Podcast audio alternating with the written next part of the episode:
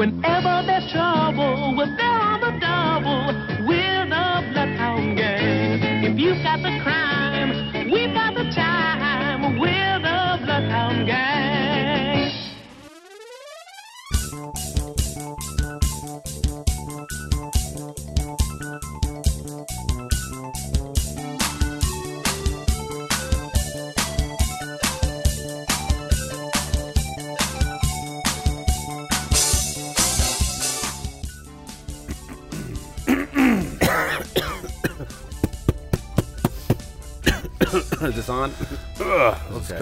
Am I coming in?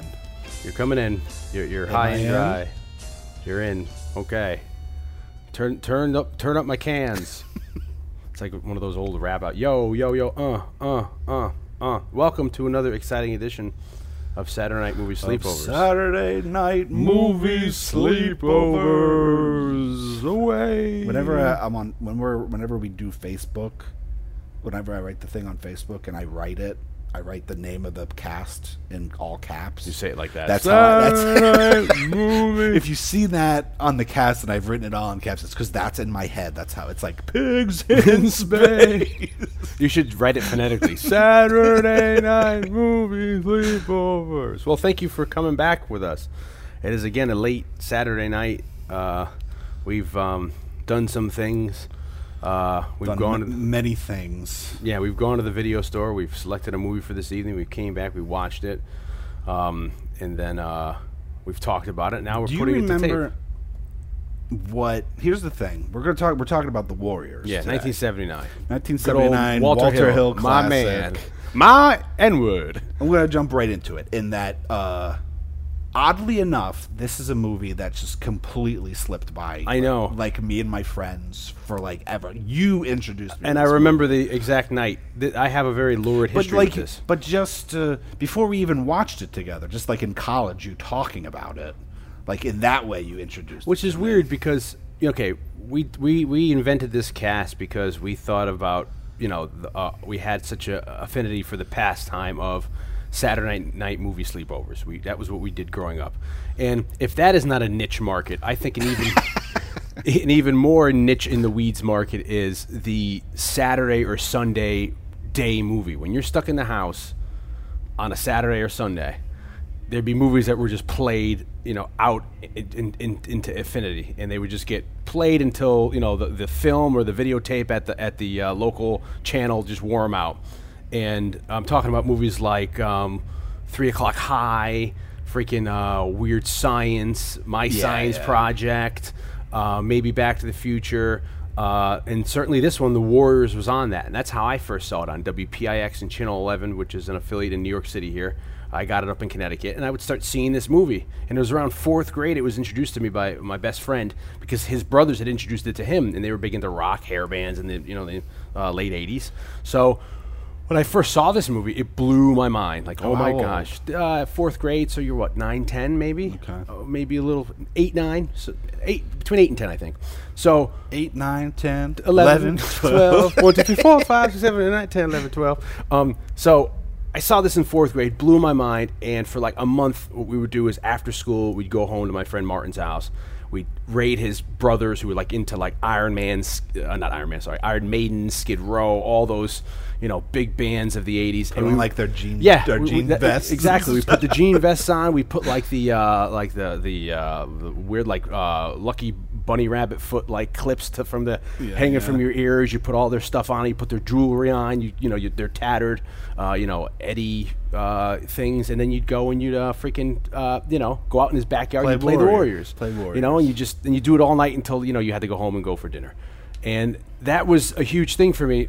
And then uh, it hit another pinnacle with me because when uh, in 2003, after we graduated college in 2001, I moved to Yonkers with a friend of mine Yeah. in 04. And funny enough, we lived on the Yonkers Woodlawn border, which was right at the top of the Bronx, Woodlawn on the east side of the Bronx. And right near it was the top of Van Cortlandt Park. Yeah. And Van Cortlandt Park was where, at the beginning of the Warriors, they're supposed to meet, and Cyrus has the big meeting Well, at the conclave. It wasn't filmed there, correct? Well, actually, in the in the movie, they're supposed to meet at Pelham Bay Park, Yeah. but they get off the subway, then they walk through like a cemetery, and then they end up in a park. So Well, it's even weird. though it's supposed to be it's supposed to be Van Cortlandt Park, like in the book, but you're right. They go the, in the, the, movie, I wrong think it's supposed to be Pelham Bay Park, but they actually look like they end up going through.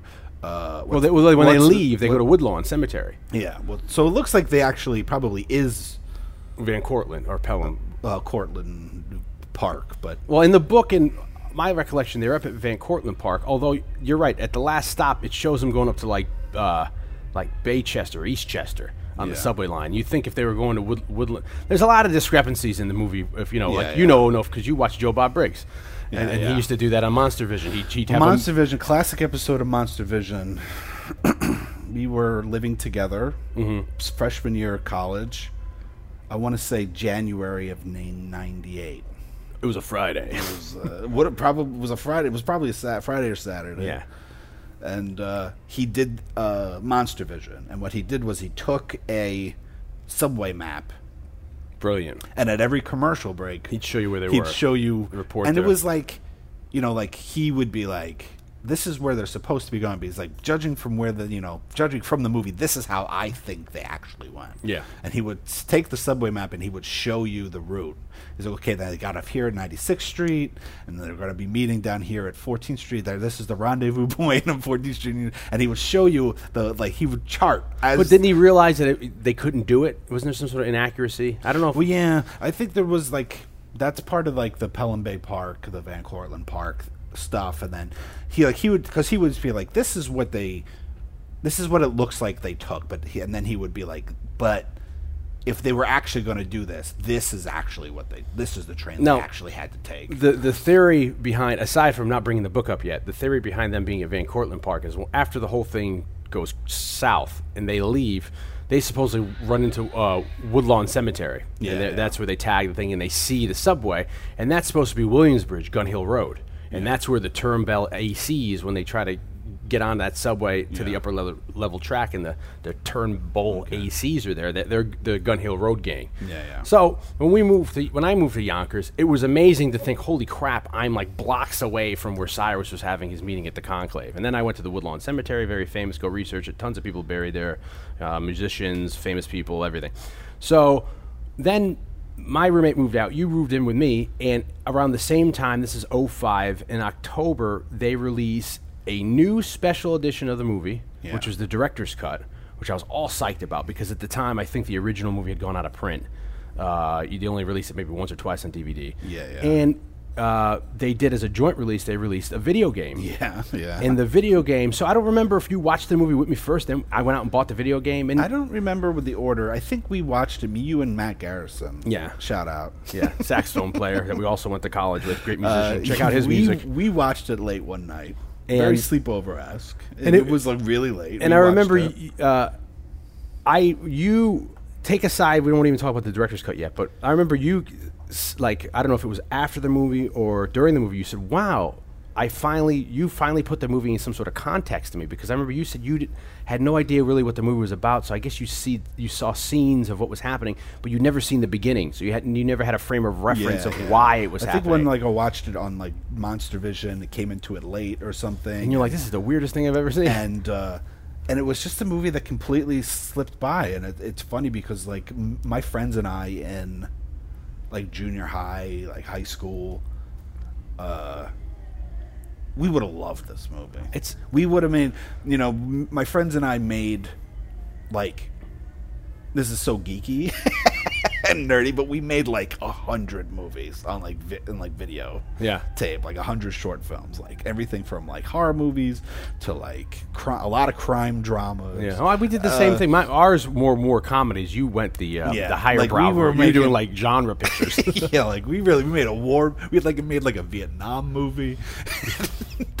the crime. We did that in college. You and I ended up. yeah, yeah. movies, well, that know. was very, definitely an extension of what we were doing, and I can guarantee we would have watched this movie and we would have had like a Warriors esque Movie up in like, Albany. gang movie where we probably would have played all the gangs with like different. it would have been so cheesy. Well, that, that's how it was. That was the limitations of playing with the Warriors. You have to figure out who you are, and then what you do is you just run around and play make believe. You had nobody else really to fight gang wise. It was like me and two people. But uh, I do have to admit, like, okay, it slipped by me. You know, freshman year of college, you introduced me to the you know Warriors come out and play catchphrase, and so like you definitely were the one that kind of introduced this to me.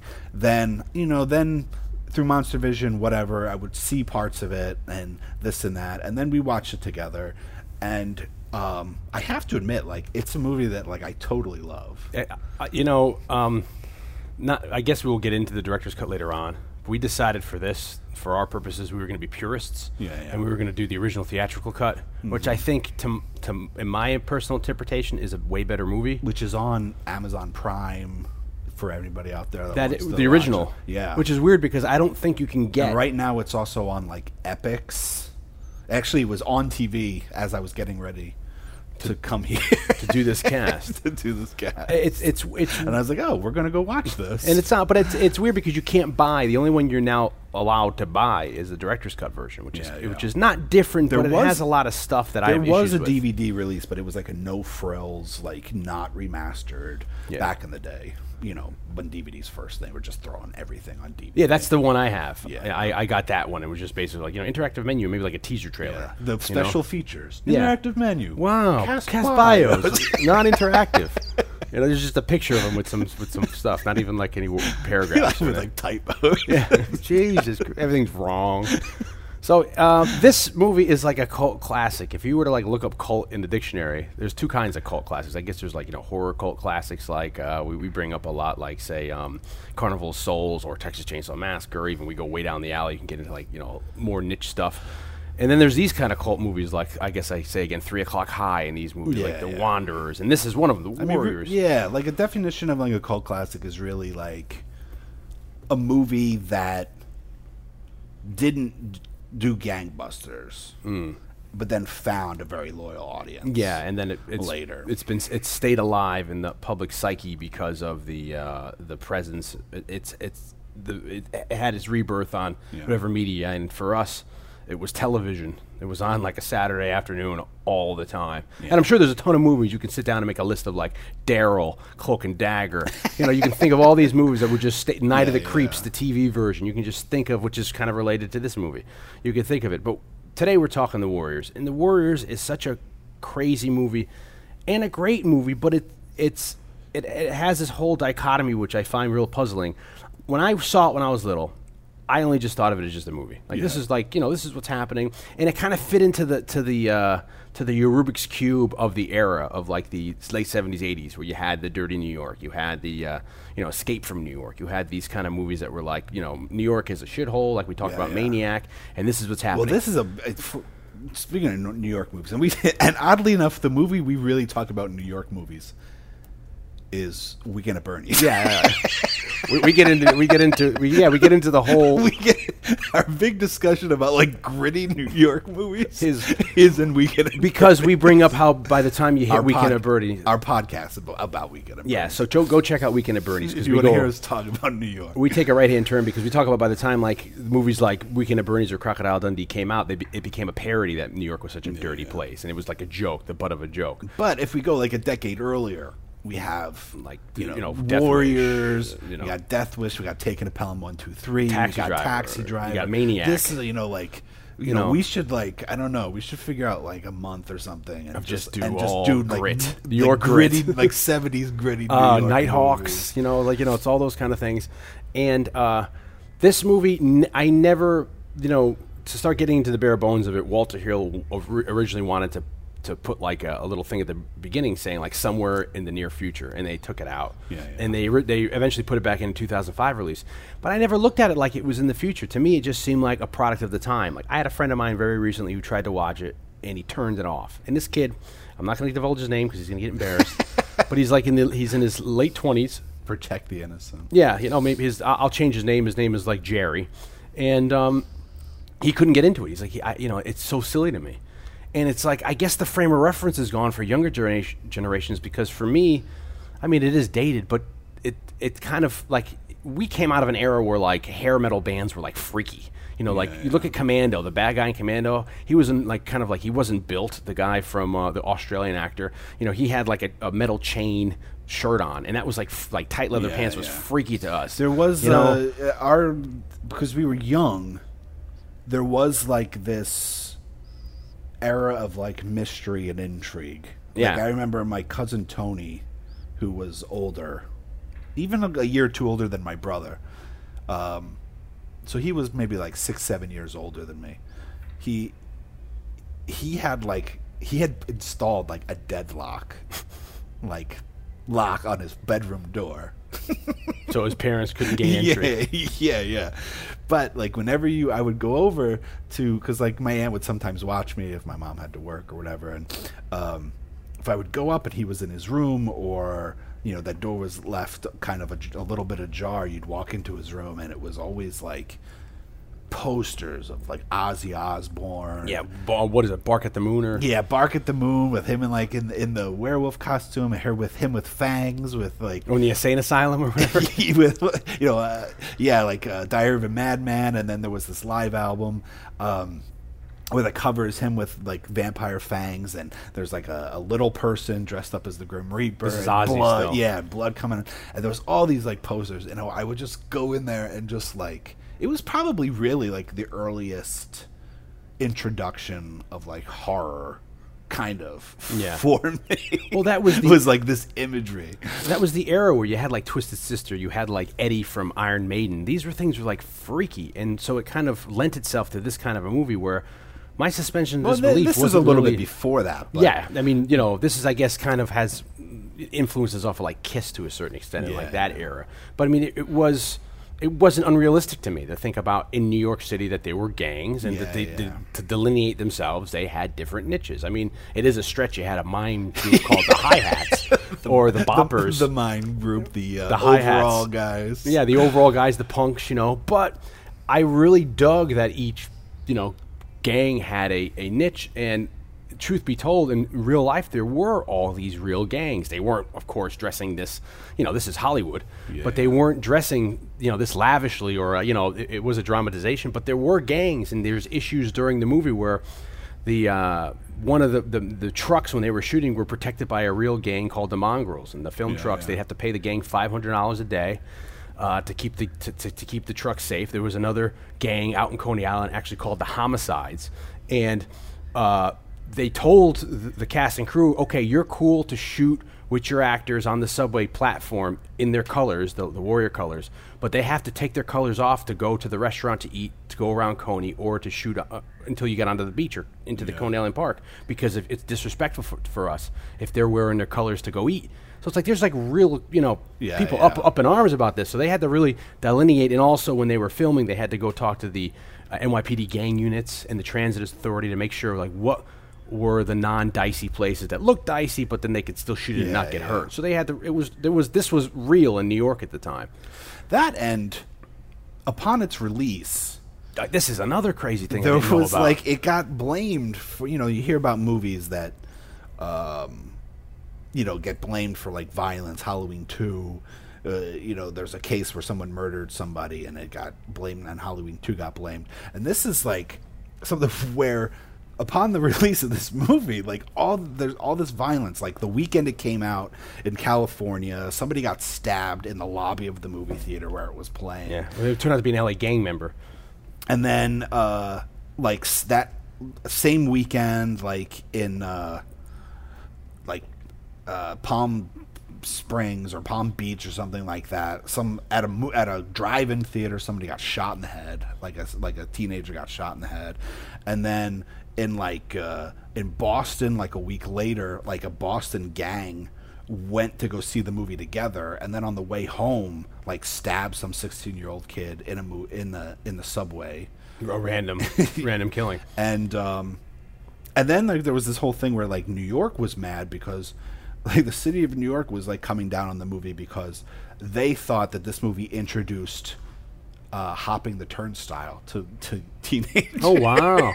because yeah, that's, that's how in the movie they just hop the turnstile. Um, and so all this happened, and the media picked up on all this stuff that was going on, and and just like blamed Warriors, and so in a in like a Well, the first the, the and like in a panic, like Paramount Pictures pulled all the advertising. Well, first, what they did was they tried to do research. They went to a research group and said, "What can we do to the movie to make the movie less violent or to like have it be less of a gang message?" And the, the research company came back like, "Nothing.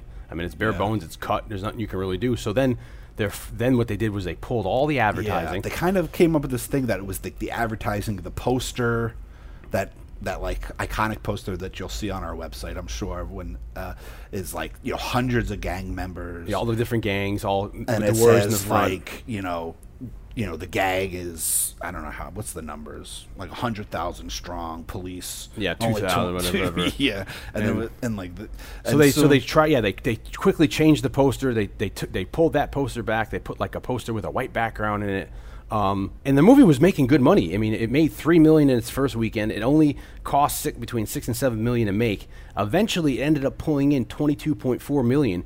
But that was with no advertising, and then finally the movie was pulled from the theaters because the uh, because there was such an upcry, an outcry about what was going on. So I don't know.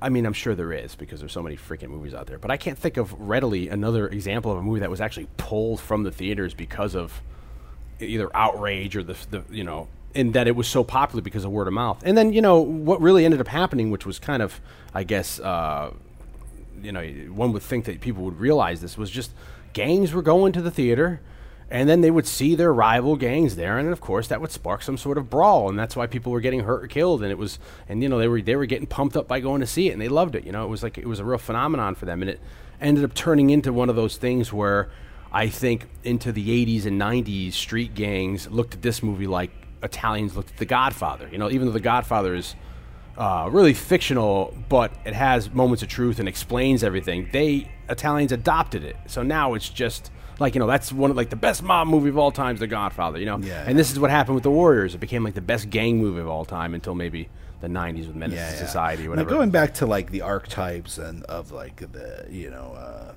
you know the different gangs and stuff there is something that i look i can understand that it's that aspect of it i can understand being especially if you watched it today being thought of as being kind of cheesy. And it's something that i think works in a weird way when you put it in the context of like this is the future. Yeah, the problem is because then you can be like, okay, it's some like, and also like we're coming off of things like Mad Max, and then so like you said, shortly after we have uh, like the next year we have like Escape, from, New York. and then we have like a whole slew of like Italian. You know, uh, post-apocalyptic, yeah, yeah. like rip-offs of Mad Max and Escape from New York, and But that- you know, Bronx Warrior and stuff, and then that those start to look very much like Warriors in a lot of ways. Well, it, it seemed like it was a believable kind of a future. It wasn't a future where you, you know, when I think of like in the 2005 the uh, re-release, they really talk about Walter Hill's like this is supposed to be set in the near future, blah Yeah. blah. So I immediately think of like Blade Runner, near Yeah, future, or sci-fi or whatever. But no, it's a near future where there's just like it's like the Escape from New York near future where there's just such freaking chaos and RoboCop-ish kind of like shit going on that. These there are gangs that just terrorize cities, you know. But the problem is, it's so late seventies New York yeah, that it's there's no way you can, you know, there's no way that you're going to make that leap. yeah. You know what I mean? That is without an introduction, and even when that introduction is made, it's like You're saying that is future? that it's- yeah, yeah, yeah. yeah. There's like no, there's no like technology. Yeah, there's nothing- you know, it's it's it's so it's just so New York of like 1979 that there's no way you could you could think that it could be any other time. Yeah, I think and it's what's beautiful about it. I mean, it's what's amazing when you watch it. I mean, I, I would imagine, and we talk about this in in the in the weekend at Bernie's about how like we wonder how jokes. New York jokes play for people that have never been to New York or don't know New York. So, as someone that lives, you know, uh, in Hell's Kitchen, Yeah. like, Currently, yeah. yeah, like it is amazing to watch these movies. Well, It's you know, like, especially- oh, that's what it looks. That was what it looked like. Especially now where it's been so gentrified. Gentrified, Yeah. and uh, it's just been so like just painted over. You know, Times Square is now like Disneyland. Well, it's starting to revert back, which we've Yeah, all yeah, talked yeah. about. But it's like it's a it's leaps and bounds, completely different from that world, and uh, it's so weird to, to to to think that this was not only plausible back then, but these different gangs were scary looking, and I mean, some of them still are, in my opinion. But some of the out w- ones that are out there, like we said, like the hi hats or the boppers who were dressed up as like '50s doo-wop bands, you know. But you take a, you take maybe a handful away. There's about a hundred names or whatever they came up with, and they're still pretty scary looking. I mean, f- on the forefront, in my personal opinion, is the baseball Furies. They're freaky as all hell It- it- looking. they are very. I mean, they're very comic and book-ish. scary, and and that's the other thing. I mean, we should. Okay, th- there's so much to talk Well, about. Well, one last thing before have to we- get we jump into it. We have to find an order. Uh, yeah, I know. It's, we're just going. We're just going left and right. The uh, the last thing I'll say about the, they was the, the marketing was that they, they had people coming out like uh, critics saying, you know, you risk your life if you go see this movie, and New York City was so paranoid uh, that they had the, either the teaser trailer or the straight trailer.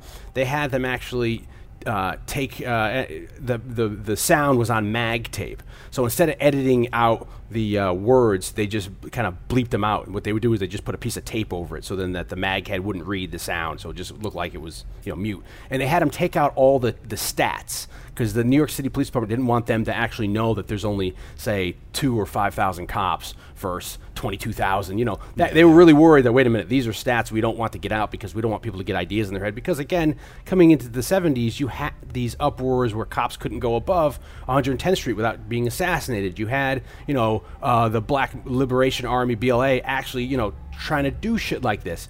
Uh, cops were being taught if New York was taken hostage uh, certain elite groups, uh, which is kind of alluded to in Nighthawks, uh, cops were pulled to the side and showed how to blow up bridges, how to blow up elevators, so that if this ever kind of happened, you had some crazy gang that actually had the idea to do what uh, Cyrus did in this movie. Yeah, they'd yeah. have uh, safeguards to try to get the the movie the, the, the city back. So you had a lot going on there. and They were so scared. So yes, we have to jump into this. So let's. So, okay, so you kind of you set up. It was a little. You just teased. You tickled my balls a little bit. Yeah. So with that, there you go. You gotta gotta keep it clean. You gotta so we just up. explained. So let's briefly explain, like uh, for the to, as a as a as a refresher, or for somebody that's listening to this that hasn't watched it. So the basic plot is that there's these gangs in New York. yeah, each each Not borough the gangs of New York. No, but no, no, there's no, these gangs in New York. There's gangs in every. I don't know. I wouldn't even say every borough. E- Every borough has their own, maybe you know, different avenues, couple blocks. And, and there's this there's this one gang leader named Cyrus. yeah, he's the he's the um, he's head of the riffs. The the um, the what do you call it? Riffs. The uh, oh, it's on the tip of my tongue. The bar- Barmacy or uh, uh, uh, Delance? No, shit, crap. Anyway? Gramercy riffs. Thank you. And So he calls this meeting. way up. And Why they do? I guess I don't know. Well, why they- because I well, it, it's alluded to more as we go on in the book, but but we'll get to the book. Yeah, uh, he he he calls this big meeting together because he's got this brilliant idea, which is actually a really good idea. yeah, you know, it is. it's it's really just you know he's the f- most. f- It's it's basically what the mob ended up doing in after the gangsters of the 20s and 30s.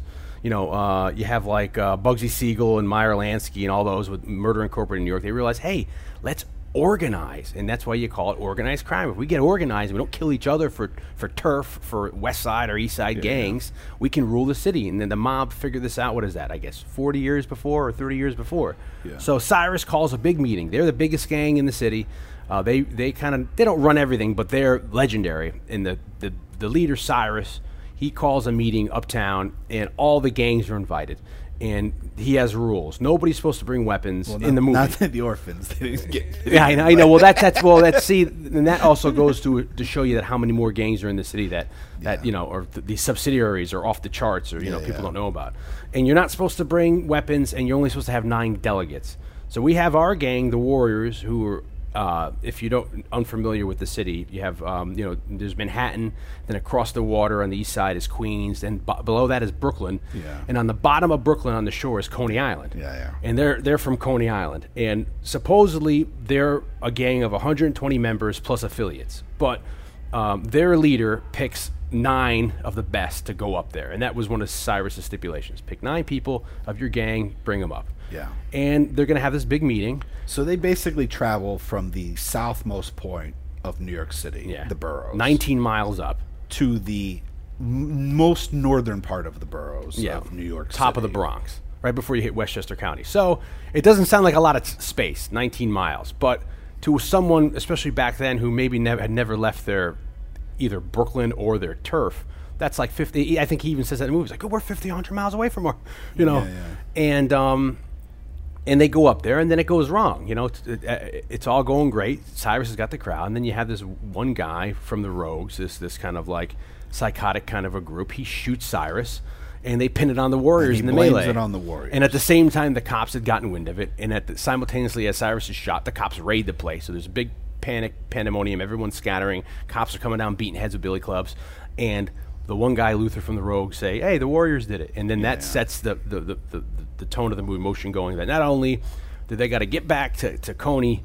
They have to now bop their way because every gang in the city is now looking for them and know Yeah. that they did it, which is under false pretenses. But And I think the mo you know we talked about the Cyrus's plan. I mean, he's not just talking about organized crime. Hmm. I mean, he's talking about like they will own New York City. yeah, they'll take everything over. They'll take. They- you- it's you- like you they will can't make a move, completely, you know? like the the cops will be helpless. They'll basically just run the entire city. and it's a brilliant plan. I mean, it's like a dictatorship, and it, you know, and I don't know, and there's no, there's never any rhyme or reason given to why he's assassinated. It's just like he just did it because you know the guy Luther, David Patrick Kelly, who we'll, we'll talk about, did it because he likes doing things like that. and That's it. so then it's about this gang trying to make their way back home. a very naive gang, I would say. As tough as they are, they hide their, their naivete with toughness and, and all kinds of like you know, uh, violence and all. But they're very, you know, they had never left their their yeah, turf. yeah. That's the thing. That's kind of like I don't know. It's a big- It's one of. It's like. It's kind of the beauty, if uh, probably not the correct term, but it is one of like the great things of like.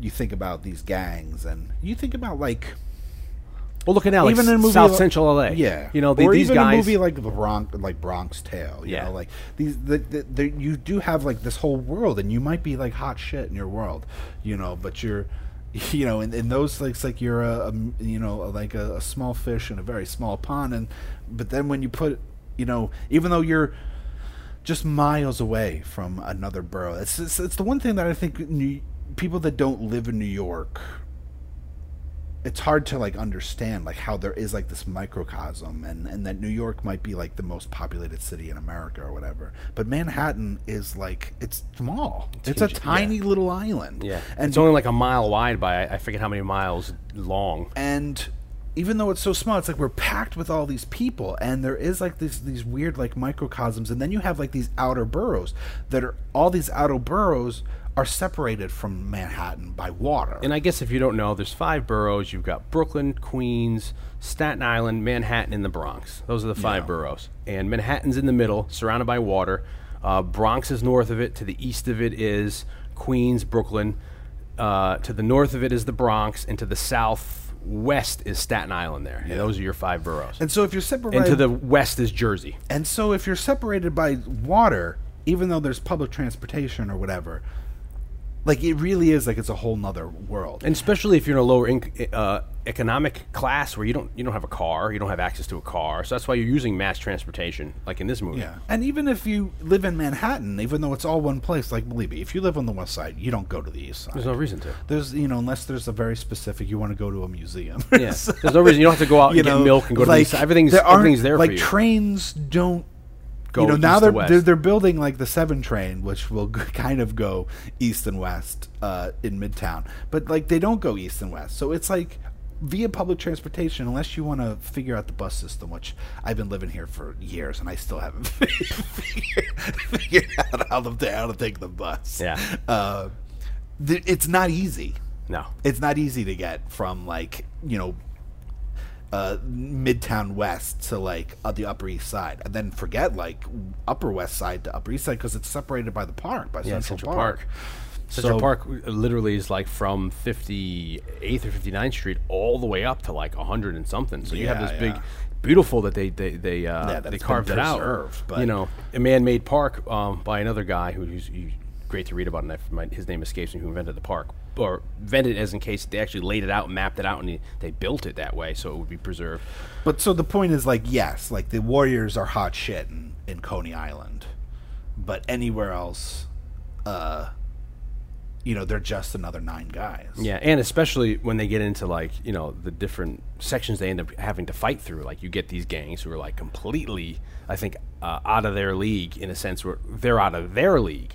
The Warriors yeah. are very, you know, low level compared to some of these big gangs like the the Turnbull ACs or the uh, certainly the uh, Gramercy Riffs or as we said before the Baseball Furies. Like you know, these things are pretty frightening. So the story is they have to get And- from the uppermost part of man, of New York City to the lowermost part of New York City. Now this story comes uh, is is one based on a book which Gianna has, ref- has uh, kind of referred to and uh, mentioned, and but that story itself is based on a true story. Yes, the the, the the writer. I read the Blake and I. What we try to do for these casts as much as we can with our personal lives because we do have real jobs on the side. we try to read the novel. We would love to. We would Yeah, love love to- nothing more. Yeah, so if you wanna sponsor it- this and to- make this to our primary eliminate job. the Saturday and Saturday night movie sleepovers, And just- just make it movie sleepovers. Yeah, nightly movie sleepovers. Um, you know, we try to read the novelizations for books mostly, and this book wasn't a novelization. This predated the book by about. Um, this came out in '65, and this movie came out in '79. So you have a while, and you have some cultural differences that they had to uh, update to make the movie. But um, at the time this came out by, by game, uh, so I ended up reading the book that it's based on because I think it's such a good movie. It had held such a place in my heart. Why don't I give the book a try? The book came out in 1965 by a Jewish author named Sol Yurick, and he had worked in the welfare department in the 50s and had seen the gangs and all this kind of thing that was happening in the 50s, and he kind of got mad at the um romanticism that you saw Hollywood do with movies like West Side Story, Rebel Without a Cause, Blackboard Jungle, where they try to like romanticize the gangs. And he was there, and he's like, that's not at all how it really is. There's poverty, there's neglect, there's all kinds of stuff. And he was a, uh, as Blake is alluding to, he was a, a student of history, and and he was was a very big fan of a book called the uh, Anabasis, uh, which is a about a uh, a, a guy named uh, Xenophon, a general, and it's a true story where this general Xenophon. No, Xenophon is actually the Greek historian who relayed the story. Okay, I thought he was the general. The as well. general is actually named Cyrus. Cyrus the Young- Cyrus the Young. Cyrus the Younger is Yeah. actually the general, and it's a Greek. It's a it's an army of ten thousand Greek warriors. They go up to Persia into the old Persian Empire, and um, in 401 BC. Yeah, so they just had the battle of uh, maybe. I get uh, Con- we're not read Yeah, we, we, don't know how to say this. Uh, it was right after the the battle of the, the, the Athens versus Sparta, and uh, they go into to, to into the old Persian Empire. They have this big battle. Uh, they I don't know if they neither win nor lose, but they realize shit. They're stranded in the middle of what- foreign yeah, territory. Well, what happens is I in think, Persia. if I recall correctly, they actually like win the battle, but Cyrus is killed. Their leader is killed. Cyrus the Younger. Yeah. So then it's a s- story about these Greek warriors trying to get back to Greece, The sea. their home turf. Yeah. Get back to the sea and having and along the way having to fight all these like Persian tribes. Yeah. So it's basically, if you haven't put the pieces together yet, it's this is what You take out the subway. Yeah, you add in you add in some sandals, and maybe a horse drawn cart with a with a donkey. And so this is a this was a this apparently was it was a true story In 401 uh, and BC. it was uh, relayed by a Greek historian named Xenophon. yeah, So uh, Sol Yurick takes this story and kind of transposes it Onto, over, over uh, New York. in, in in 1965, and uh, from reading the novel, which I guess I can get back to, it is very different because it's much more realistic. Uh, uh, we can get into a little bit the specifics later, but initially, it is very much in the vein like um, the Outsiders. You know, it's very emphasized that these are adolescents; they're very ignorant, and then it's them trying to deal with the world around them but also it's very violent. It's very graphic. It's very uh, there's a lot of like um, violence. Uh, there's rape in it. There's all kinds of stuff that Yeah, goes yeah. on in this book, and it's very good. So if you guys are does the- fans of the Warriors, I wholeheartedly suggest you read it. Does the book take place in the future? No, it takes place in '65, just uh, at the time, and um, Cyrus is now a guy named Ishmael uh, Rivera, and he uh, he was also fan um, Sol Yurick of Melville, Home Moby Dick, so he names the guy Ishmael Rivera, and then you know when they go make the movie, they turn that into Cyrus, and he's a guy that's never really explained. He wears glasses.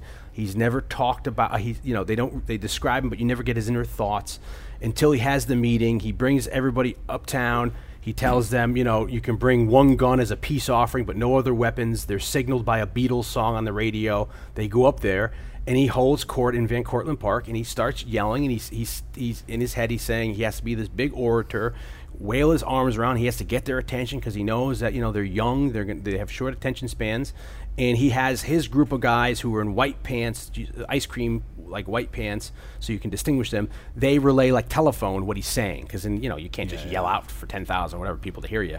And then what happens is everything is great, but then like anything, it, it almost goes back to like Lord of the Flies.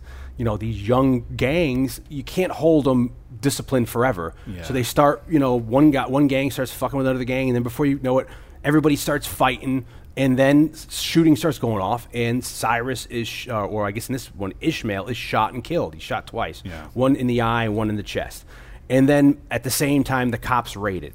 And the last thing I'll say before we get back to the movie, uh, to get away from the book, is the warriors just get away and they run into hide in Woodlawn Cemetery. It's never mentioned that they killed Cyrus. That's a device that they, a very clever device Yeah. that they brought into the movie to add a level of intrigue and like adventure and, and I guess almost suspense. Yeah. So they end up in, and much like any good movie does, it follows the beats of the book.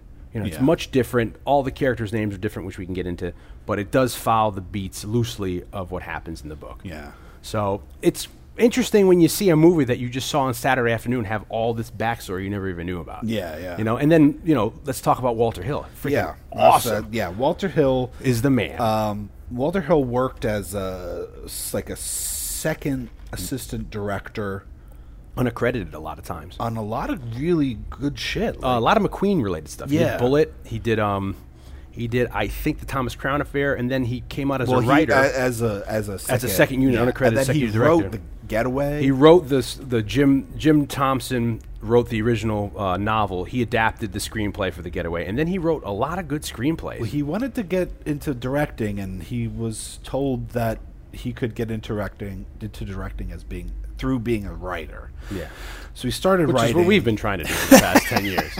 So which so he started writing and he's written a lot of stuff and um, but then he uh, in the early 70s he started he finally started he got his directorial debut yeah, so I think it's Hard Times, the Charles Bronson movie, yeah which and didn't then do well. he directed the driver which is a phenomenal movie with Bruce Dern and uh, Tatum O'Neal's father. What's his name? Uh, uh, something O'Neal. Yeah. uh, I never remember his name. Uh, uh, anyway, great movie. And then his third movie is warriors Yeah. now judging from uh, this director's cut that we've uh, alluded to that, that finally got re-released in 2005. That he he did kind of a a poor man's um, uh, what do you call it? Uh, Lucas on it. yeah, He yeah. He kind of Lucified it. Lucasfied it, if they can make that a word. Uh, he's clearly as much as Ryan like, O'Neal. Ryan O'Neal Yeah, of course sorry. of course Yeah, and and you know if you guys have never heard of the Driver and you like all those Fast and Furious movies, Jesus Christ, you got to go see the Driver because in the movie the guy's name is Driver and the other guy Bruce Dern's after him called Cop. Driver never smiles and it's like fucking awesome. But I digress. This is a little little shout out to Yeah. the driver. So he clearly he's making a movie based on this book. But Walter Hill, who uh, okay, so Warriors, he's probably best known for the Forty Eight Hours movies. yeah, he did. He did 48 Hours. Um, he did uh, Brewster's Millions. He's done Red Heat, Johnny Handsome, another 48 Hours. Did a favorite of mine, Trespass. Trespass. Yeah. Uh, he did Last Man Standing, Last- which is which, a, which is one that kind of it's a it's a it's a movie that's near and dear to my yeah, I know, which is another uh, Yojimbo uh, kind of regurgitation Yeah. from Kurosawa because he's a big Kurosawa Yeah, fan, and that's his third collaboration with um, David Patrick Kelly because he's in 48 Hours and in um, Uh, and uh, in case you don't know, Yo Yojimbo or Yoyimbo, uh, Fistful of Dollars is, Yeah, is the kind of- popular- is another, it's like the, the more popular Eastwood of, um, of- retelling of it. Yeah, and so it's a very much in that story. So, but uh, That's directed. That's only directing. yeah, yeah, Now, writing and producing, he's done a crap load of stuff. yeah. He like produced like Alien or something. Yeah, he, well, that's that's one of the reasons he helped produce Alien, and at the time he uh, was with Ridley Scott, and they screened a movie called Madman that was shot in Israel because a young Sigourney Weaver was in it, and they were looking to see if she was right for the part in Alien, and also in it was Michael Beck, who turns out to play Swan in our movie, Yeah. the head of the after uh, Cleon, um, the head of the the Warriors gets killed at the melee. um, Swan becomes war chief, which is like the head of the Warriors. They, Yeah. they, they figured out in, in Van Cortlandt Park, and he saw him in that movie Madman, and he called him and said, "You'll be good for the Warriors." And that's how they cast him. And uh, he did that. He he did the he came up with the story for Aliens. Um, he he wrote a whole uh, like slew of stuff. I mean, we said the Getaway, uh, we said Hard Times. He did the Long Riders, which is a great western. He did um, the story for Aliens. He wrote Red Heat. He wrote another Forty Hours. He did the screenplay for Aliens Three. He did the screenplay for the remake of The Getaway with um, Alec Baldwin, Kim Basinger. He did the screenplay for Last Standing. He directed and wrote that movie Undisputed, which was that boxing movie with um, in- in prison with Ving Rhames and Oh, yeah, yeah, and uh, what's his face from the Blade movies. No, it was, uh, Wesley Snipes. Wesley Snipes, and then he uh, producing. He's done. On, then again, it's like you know we talk about again. He he produced the Warriors, produced Alien, uh, he produced Aliens, he produced Red Heat, he produced Aliens Three, he produced Geronimo, an American Legend. He did a bunch of uh, Tales from the Crypt movies. He produced Tales from the Crypt, Demon Knight. Classic. I know. Uh, last uh, Last Man Standing, Bordello of Blood. Another classic. Dennis Miller. I know you Alien Resurrection. He, he produced again the Undisputed. He did a couple episodes of Deadwood. Uh, he did Alien AVP Alien vs Predator, uh, Broken Trail from a couple years ago with uh, Robert Duvall, uh, Alien vs Predator Wa- Requiem. Uh, and then he most recently produced Prometheus, and he's producing Prometheus too. so Yeah. th- he's all over the place in the weirdest places. yeah. you know, But so he's a guy that knows his shit. he knows his shit pretty good. And so, uh, as much as this movie is based on this novel by Sol Yurick, uh, you can tell that uh, Walter Hill really kind of is more interested through the more through the director's cut than anything else. Is very much more interested in this like this Greek story. Um, one he renames. You know Ishmael to Cyrus. Yeah. Cleon is a is a is a Greek name. He starts throwing As in- is Ajax. Ajax is a Greek name. He starts throwing in like these little nods to the original And you Greek know- story. And in the director's cut, if I recall correctly, they, they put in a new. Uh, he it opens with like a like a scroll that kind of describes the and a little animation of the of the Greek uh, Anabasis. A- a- Anabasis. I can never pronounce it right. A N A B A S I S yeah, for everybody. Who's- Anabasis. Um, and I guess two last things too that he changed in the book was, which I think they should have kept. The book takes place on July fourth. So there's fireworks going off. It's the American celebration of you know their independence. Yeah. And as well as the name of the book is the Warriors. Okay. So that's supposed to be the name of the gangs. These are warriors. Yeah, but yeah. actually, the name of the Warriors gang in the book is the Coney Island Dominators. huh. So th- yeah, they're not the Warriors. So they they refer to as the Warriors throughout the book, you know, but their name are the Coney Island Dominators, which I don't think the, uh, that that comes up in the movie. Like the, the name Dominators, I mean, they're clearly the Warriors, but I don't Yeah, think they named any other gang to that. So um, yeah, he he changes it enough, but he keeps it, you know, to a certain extent, pretty faithful Yeah. to you know he, you, ha- you have to update because now when you're in the mid 60s and you're making a book about late 50s early 60s gangs you're talking like freaking leader of the pack and like you know leather uh, ken anger you know that yeah. kind of like freaking you know biker jackets and you know a lot of like switchblades Yeah, yeah. so you got to kind of update it for the time so you see why he did some stuff and he you know did different things Um, as for as a movie itself, I mean, some of the things uh, there are uh, there. I've had people. I was just talking to a friend of uh, mine last night, um, telling him that we were going to do this movie today. And he's like, "There's something about it that re- just kind of reminds me of like West Side Story, even though it's not a musical." And uh, one of the things is, and it's, it, I guess because it was shot in New York City, like the easiest way to get like a shitload of people was they just hired like Broadway dancers to play all the all the gang members. I have a friend of mine that I work with who's a E and G, uh, uh, one of the field camera guys, and he lived on the Upper West Side growing up. And he said, you know, like we alluded to, they shot the opening conclave scene at on Riverside Drive at the park there, Riverside Park. And he remembers he lived in that neighborhood that they were looking for extras, and he didn't do it, but that's what you know, casting call for extras. And, Yeah. You know, they had like ten thousand people there. Yeah, You know, it, it it's- That's kind of what I was gonna where where I was gonna kind of go is that okay? So that's you know one of the things is like okay, so this is a bunch of like you know like dancers playing these guys. So that a lot of times the the gangs don't in a lot of cases don't look all that tough, but. As a movie that clearly, I think you would think of this movie as being pretty low budget. It's pretty amazing that they get that many people organized in the park. Um, I mean, when you watch it and then the cops come, it, it's an, it's impressive. It's like a Yeah. huge spectacle. And the, the AD talks about how he just did it. He just he's like, how am I going to get it to look like a riot without people actually getting hurt? Because they're all non-actors. They don't know what to do. So he just said like, you know, he took the first 50 people and he had them run in a circle. Took the next 100 people, put them around them, had them run in a semicircle. Then he had the next 100 people, had him run left to right, and he had the people before that run right to left. So from a long like shot, it looks like a melee. Yeah, but it's like organized chaos. yeah, so everybody's just you know you're running this way. So all they really had to do was just follow the person in front of them, as opposed yeah. to no you know hit beats or hit you know marks and stuff.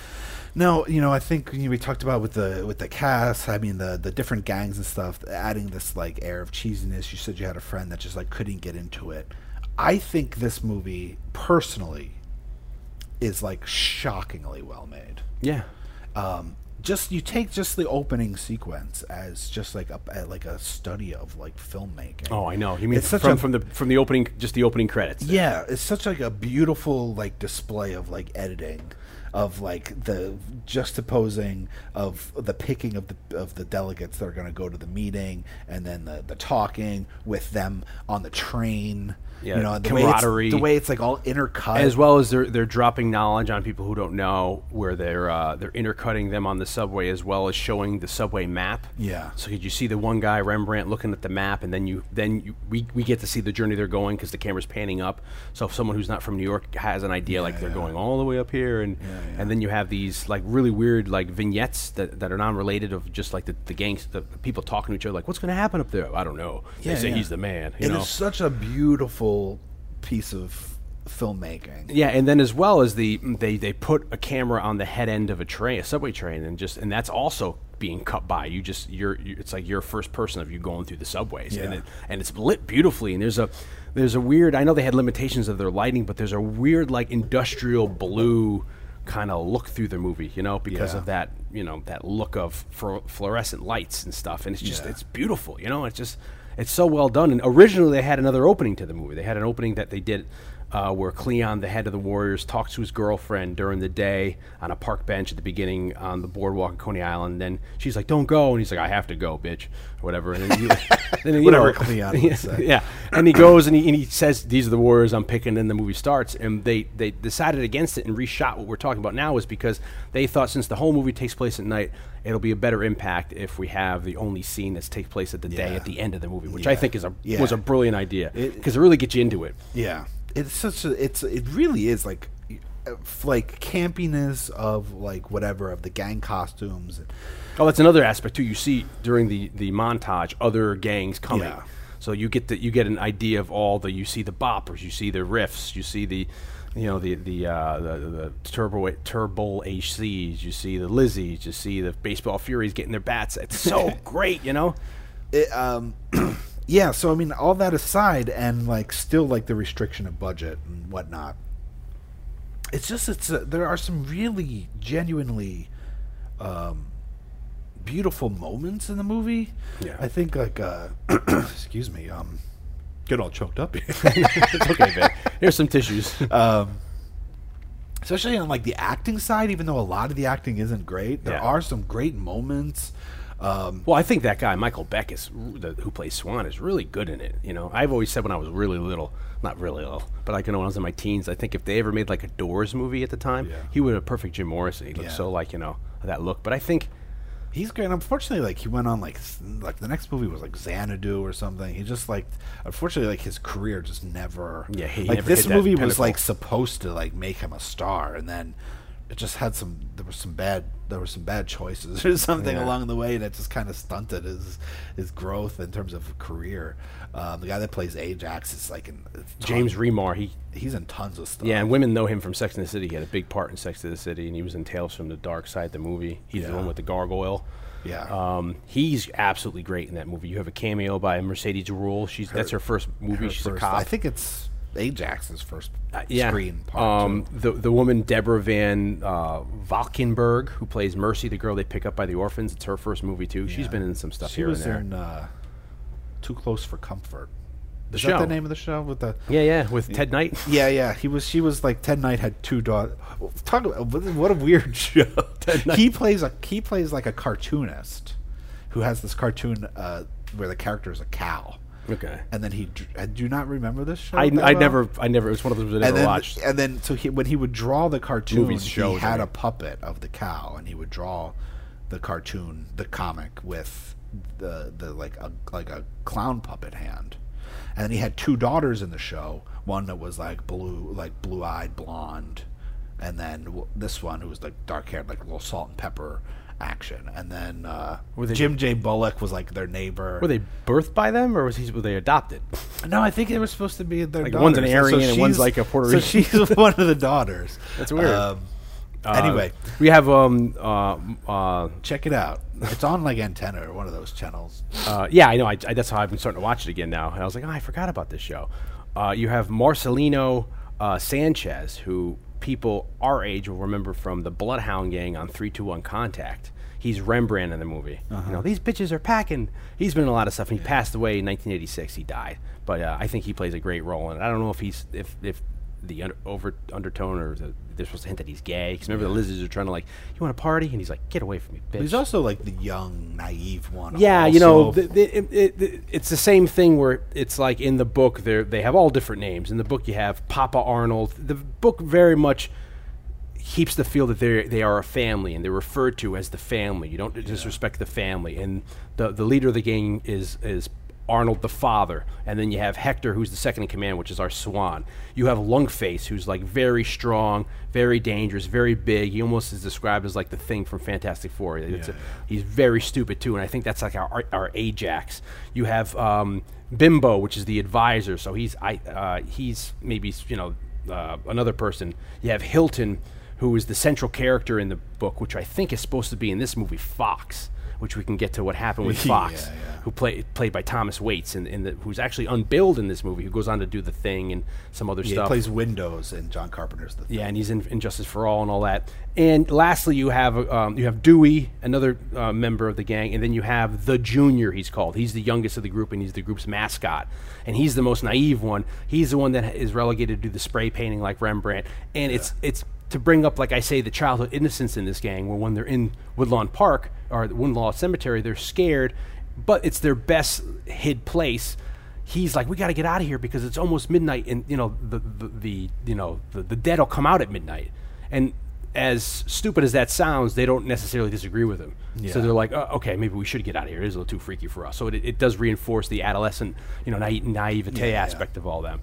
But um, a lot of great cast in the movie, as well as you know my main man, David Patrick Yeah, Elliott, yeah. who I think is phenomenal and is probably one of the most underrated actors. I mean, I think he got pigeonholed for very good reasons, and I guess for him, maybe he doesn't think it's the, the it's the best for careers. But this was his first role. He was in a uh, a, pl- a Broadway play called Working that they'd seen. And he played like a hippie in that. That was like supposed to be a hippie, but then he really wasn't. He was doing violent things. Yeah, yeah. And they cast him, and I think he and they said like you know it's kind of like a Richard III kind of a part. And I think he's just brilliant in this movie. He is great in that in this. I mean, he's he's a great. He's a very intense actor. Um, and he uses his his attributes very effectively. He has a very high. He almost has like a Cobra Commander s kind of a voice, so he can he can use that whining very well, Yeah, yeah. like in Dreamscape or uh, you know he's in Commando. Sally, you know, you know you're a funny guy, Sally. That's why I kill you last. You know he's he shows up in 48 hours. He plays Luther again. Uh, there's a Dominican Republic parade going by my house, uh, so that's why if you hear any of this bass, it's not like we're in a big old club. Um, you may hear it, you may not, but um, that's what's happening outside. Middle of the night. It's, It's a- you it's know, a early yeah, morning. It, you know, and it's kind of fitting too because we're talking about you know the ga- the gangs. It's an early Sunday morning. you know, uh, it's kind of the parade going by. the ethnicities, uh, and he is great in the movie, and uh, I find it really interesting.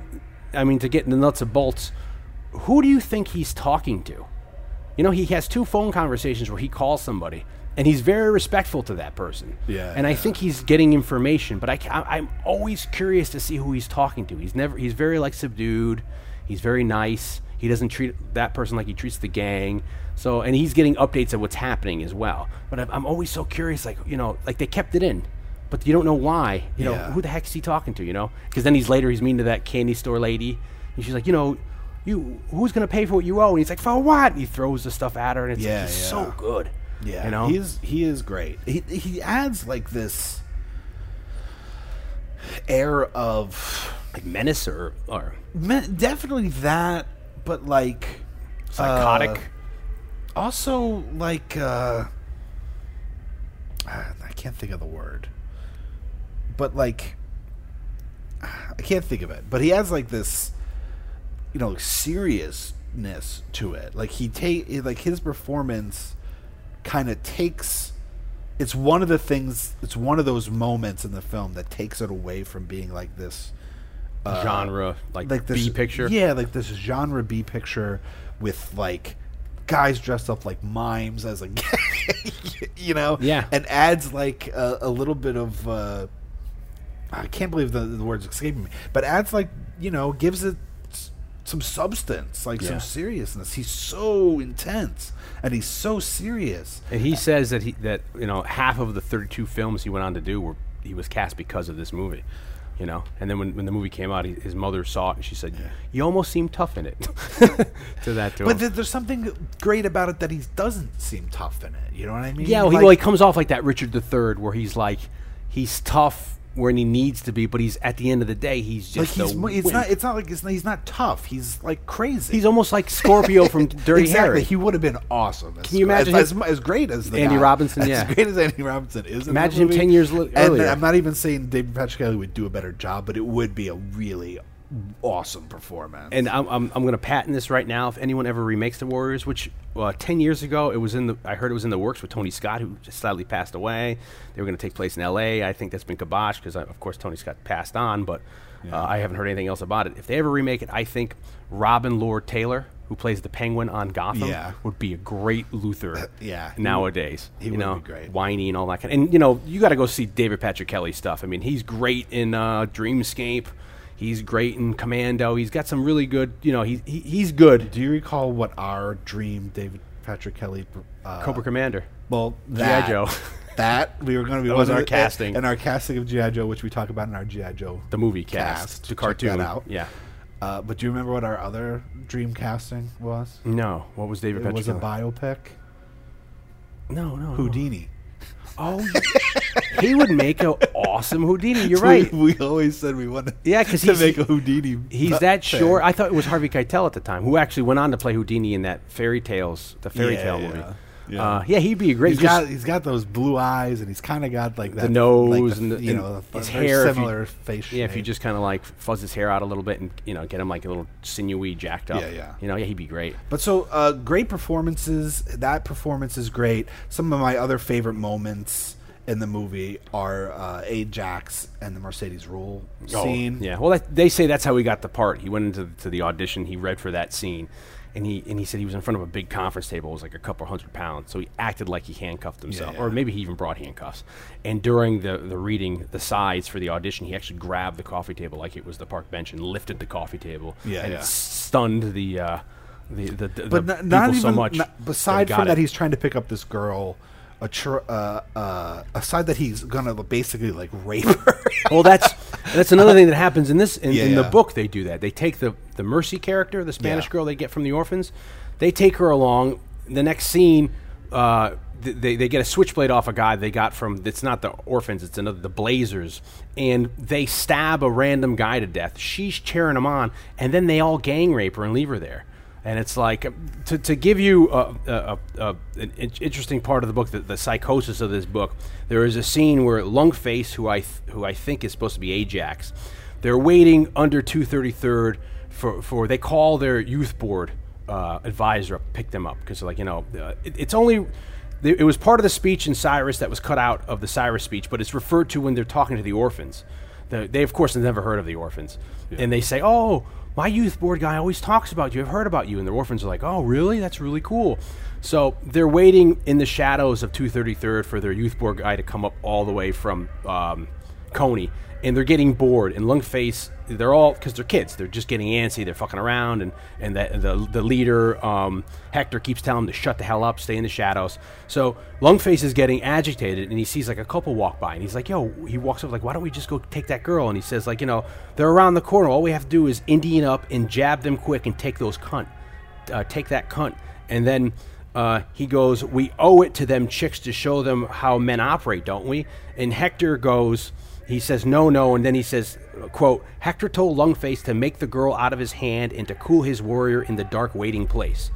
the Lunkface did what Hector said, but it was so hot he didn't like it much.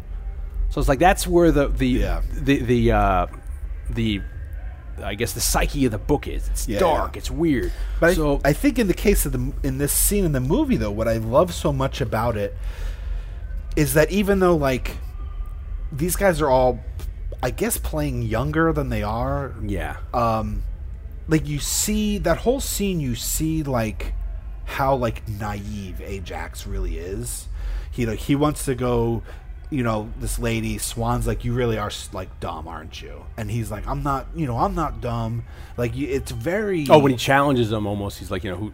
Even at the beginning, that establishes Yeah, the yeah. character where he's like, "Who made you war chief?" And, Yeah, and they, they don't even. He's like, "We're leaving." Yeah. he leaves him there. But yeah, but then he's like, "Well, I'm gonna go and I'm gonna get a- get get some action." So he goes, and then like you just see like his, you know, you could see it as violent, but the way it, it kind of reads to me is that like the way he kind of like attacks Mercedes Ruehl, Ruehl's character is that like he doesn't really know what to do with the woman. Like this is what he thinks, like making out, just like going for her tits. And like being kind of rough, like it seems less. what they want. They Less want like like assault. less like that he's a violent. He's being violent for any kind of like violent purpose. More that like he he doesn't. Maybe he's never even really been with a girl before. Yeah. And then when it turns out that she's spoiler alert a police officer, and she handcuffs him to the thing, and he's like he's like swinging at her, and he's trying to be this tough guy. And the cop comes, and he Uh, Irwin Keyes is the cop who Yeah. almost got cast in his part, but they thought he was too old. Yeah. I think that would have went more towards his Lunkface yeah, casting. yeah, you know. yeah, definitely a big, Big like, guy, big- you know him if you saw him. Yeah, Weird he's in, kind of a he's in a ton of stuff. I was just watching. Uh, what's that Coen Brothers? Almost looks like uh, Rondo Hatton. he Yeah, we- does. He has like a know. rondo. uh, So we we can get it. That's a that's a. If you Anyway, know that reference, so good he for comes you. and he and he beats up Ajax a little bit, and then Ajax looks up. He's got like blood in his mouth, and he's like in tears almost. yeah, and he calls him a he calls him a, a wimp. you know, yeah, yeah, like a coward or yeah. something like that. And that's the end of the Ajax character. He gets caught, and people got pissed off. People got really mad after the screening, saying, "Why would you do that to Ajax?" yeah. You know. But I think it's such a beautiful moment because you you you take this guy. I think it's it's just like it's very telling. I think it's more telling about that scene is more telling about that character than almost any other scene in the entire movie is telling about any of the other Well, characters. I think for me, there's the scene at the after they've gotten away and they're on the subway and they're go, getting the Coney and the the, uh, the But- but- teenagers come out from prom night. Yeah, yeah. That's that's the that that's uh, another scene that I would definitely bring up. But what I was going to say is that this scene shows that like when push comes to shove, like he is just like this young naive guy. He's not that tough. Yeah. You know, and that like if he was really tough, he'd be like, you know, fuck you, pig, or whatever like that. Instead, he's he's like he's been hit and he's like almost cries over Yeah, it. he's like you pussy. He, he Yeah. can't, he can't do anything. So it's like almost he's so rage, you know. No, it, yeah, they, you could read it that way. To me, it's just like he's never really been hit before. Yeah. you know what I mean? Like he's just like he's just like this kid who's playing grown up in a, in a lot of ways. And Yeah. like now that he's in like a real situation, it uh, you know it's, he's kind of like broken down and he realizes like that fucking shit's bigger than Coney Island. Um, He's got one of my favorite lines in the movie too. At the beginning, when he's the guy's like, "Oh, you know, we can, maybe we'll be able to get some tail or whatever." And the Yeah. guy's like, "Let's not worry about that." And he's like, "You going faggot?" he says Yeah, he throws that around a lot. it's not so PC. The, the, that that f bomb gets gets thrown around a couple times. But yeah, the scene you're referring to, uh, go for it because that is the other. Well, I- that's like the real. I, I really like, scene yeah, the we're at the end of the movie where you know they've been really mean to to, to the Mercy character, the woman, for the right reasons, because she kind of, you know, She's like the minute. I mean, Walter Hill. Women in Walter Hill movies don't normally fare very well Yeah. in terms they're very manipulative or they're whores. You know, but I mean, but it's- it's- it's- promiscuous. it's out of a for this particular character. I'm not calling women all this, but for her character, it's kind of a. Uh, little truth behind it. That's how she's been treated all her life. Remember in the subway, she's like, "Take me now, forcefully." And remember, he was like, "You probably don't remember who you've had a Friday or Saturday night." She's like, "Well, I see the other women older than me who've got five kids and a big belly. I'm living for now, so I want to live it now while I still have a life because I'm not going to ha- have a life when I'm that age." And you know, she likes him, but then when she throws him, herself at him, he he pushes away, and I think she's never had that before, so that draws. Well, it's just, yeah, the, it's a beau- that is a That beautiful- dichotomy. He kisses, they kiss a little bit in, in the subway tunnel. He pulls away, and he's like, "All right, let's go." And she's like, "No," and she's like, "Really? Like, come on, Yeah, please, You know, like you to know. her, like that's what like a, like the attention. She like craves that attention. Yeah, in a very again a very like innocent. You know, like uh, That's- that's how she gets her love, adolescent you way. know? You know, Yeah. like that's love to her, and she like needs that kind of male attention. Being and when then he forced doesn't upon give it to her, she's very like you know she doesn't really know what to do about it, and she feels like very rejected in a way that like She probably never had. I think I guess what I'm saying is like a lot of this, even though the actors are older and it, they seem older, and, and and people in general, when you watch movies from the '70s, f- feel older than Yeah. people now, even though they might not be. That's with life, I think. in lot of that, a lot of that, like that adolescent like innocence that you're talking about in the book. I think really- these are the these moments. that these are the moments that they come out really strong in the movie. Yeah, and then at the end when they they've they've busted everybody and they're on the last subway back to Coney, um, this this high school prom kids come on and they've had a good night and then they realize sitting across them on the subway is uh, the Warriors, particularly Swan and her. Yeah. and um, you know they look at them and they look at how dirty they've been Yeah, from the night. They're all dirty because they're running through the subway tunnel. She's in flip flops, you know. Their, Yeah. You know their hands or their nails are black. There's dirt under them, and you and know these people are in like you know, 70s prom circa Carrie, John Travolta, like, you know, Yeah, like, yeah. The, the, Like, those they're all done up. tuxedos. So they kind of get scared and they look at her, and she subconsciously looks at the girl who's dressed up as a prom and starts, starts to maybe fix her hair a little bit because it's in her face. And Swan, which I think is like, it's such a caring thing. He, he takes put takes her hand and puts it down. Like you know you're you don't need to Yeah, to, yeah. to, to to try to make yourself look better. You know who are these people? You're fine as you are. And then which I find like a little coda to that scene is she like okay she closes her eyes.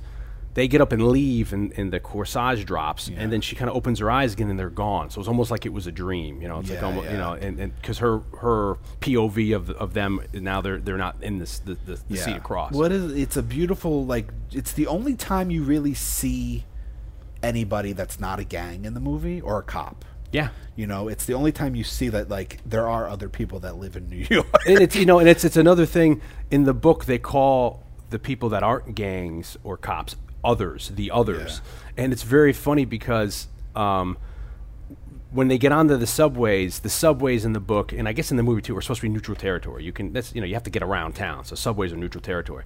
But I guess they've never been around people, so when they get on the subway in the book at 233rd and start going down, they're horrified by the people. There's like drunks, there's scary people, there's guys reading newspapers, there's people, you know, pissing, and they're afraid of the others. It's like a horror show, and there's too many people, and they're getting pushed around and all that. And then finally, when the fire starts and, and they, the subway stops and they have to get off, and that gets an example of why they have to get off the subway, not ride home to Coney in the book. You know, they're they're almost they don't want to have to go back and deal because they're because the subway offers bus transportation to the next stop because of the fire, and they're like, we don't want to take the bus, man. Those Yeah. people are too scary. The others, and that again goes to like the innocence. You know, Yeah, like yeah. they, they can't deal with you know like outside their bubble. yeah their regular like society. The world is scary. yeah, you you know, even to a gang who you know they goes on to to they go on to kill a random person, then rape, gang rape the Mercy character and leave her there, the and book. she's fine. Yeah, and she's yeah. And and so in this instance, we see like this scene, no dialogue exchanged, all done in visuals. This is the end with the yeah, prom. with the prom. We see like okay, we see like this like juxtaposition of their life, their lifestyle, with like clearly on like a more upper class. You know, like a warrior. You know, they probably didn't even have prom. They would have gone. No, they don't even know. That, you they're know? sure they're not even high school anymore. They probably dropped out years ago. So before. they see like it's like this little juxtaposition of the, like these two worlds, and then as as much as uh, what's her name, Mercy, yeah, Mercy the character. as much as like the Mercy character like talks about, you know, the toughness and the, and the, and you know the men and and all this stuff and how she doesn't want like that typical life. This is that moment where she sees this other, like what her kind of like the life she wishes, like you said. Yeah. And then when she closes her eyes, she opens, it's gone. Like it is like this dream, and it's, she's looking at something kind of longingly. Yeah. And that's one of the reasons why you know she wants to like kind of fix her hair. She wants, to, she, she does care about Yeah, about deep what, down. kind of what they think. Maybe she wants to be more like that or whatever. and it molds into the next scene where they, they she wakes she wakes up. They finally hit the end of the platform on Stillwell Avenue, which is in Coney. They get out. The the corsage has been dropped, and the first thing Swan, who almost is now transcending like her, is saying like, you know, we fought for all this here, Yeah, and he's like, this is this is what's it. This is our life, and then he gives her the corsage, and she's like, why'd you do that? And he's like, I hate seeing things go to waste, and that's almost Yeah, another yeah. metaphor of like.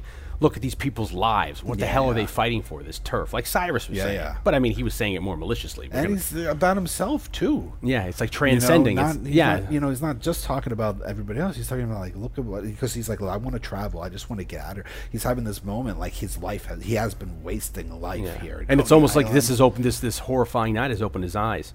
Um, again, also to talk to talk about who she's in the book to a lesser extent is Lynne Thigpen, who's the DJ.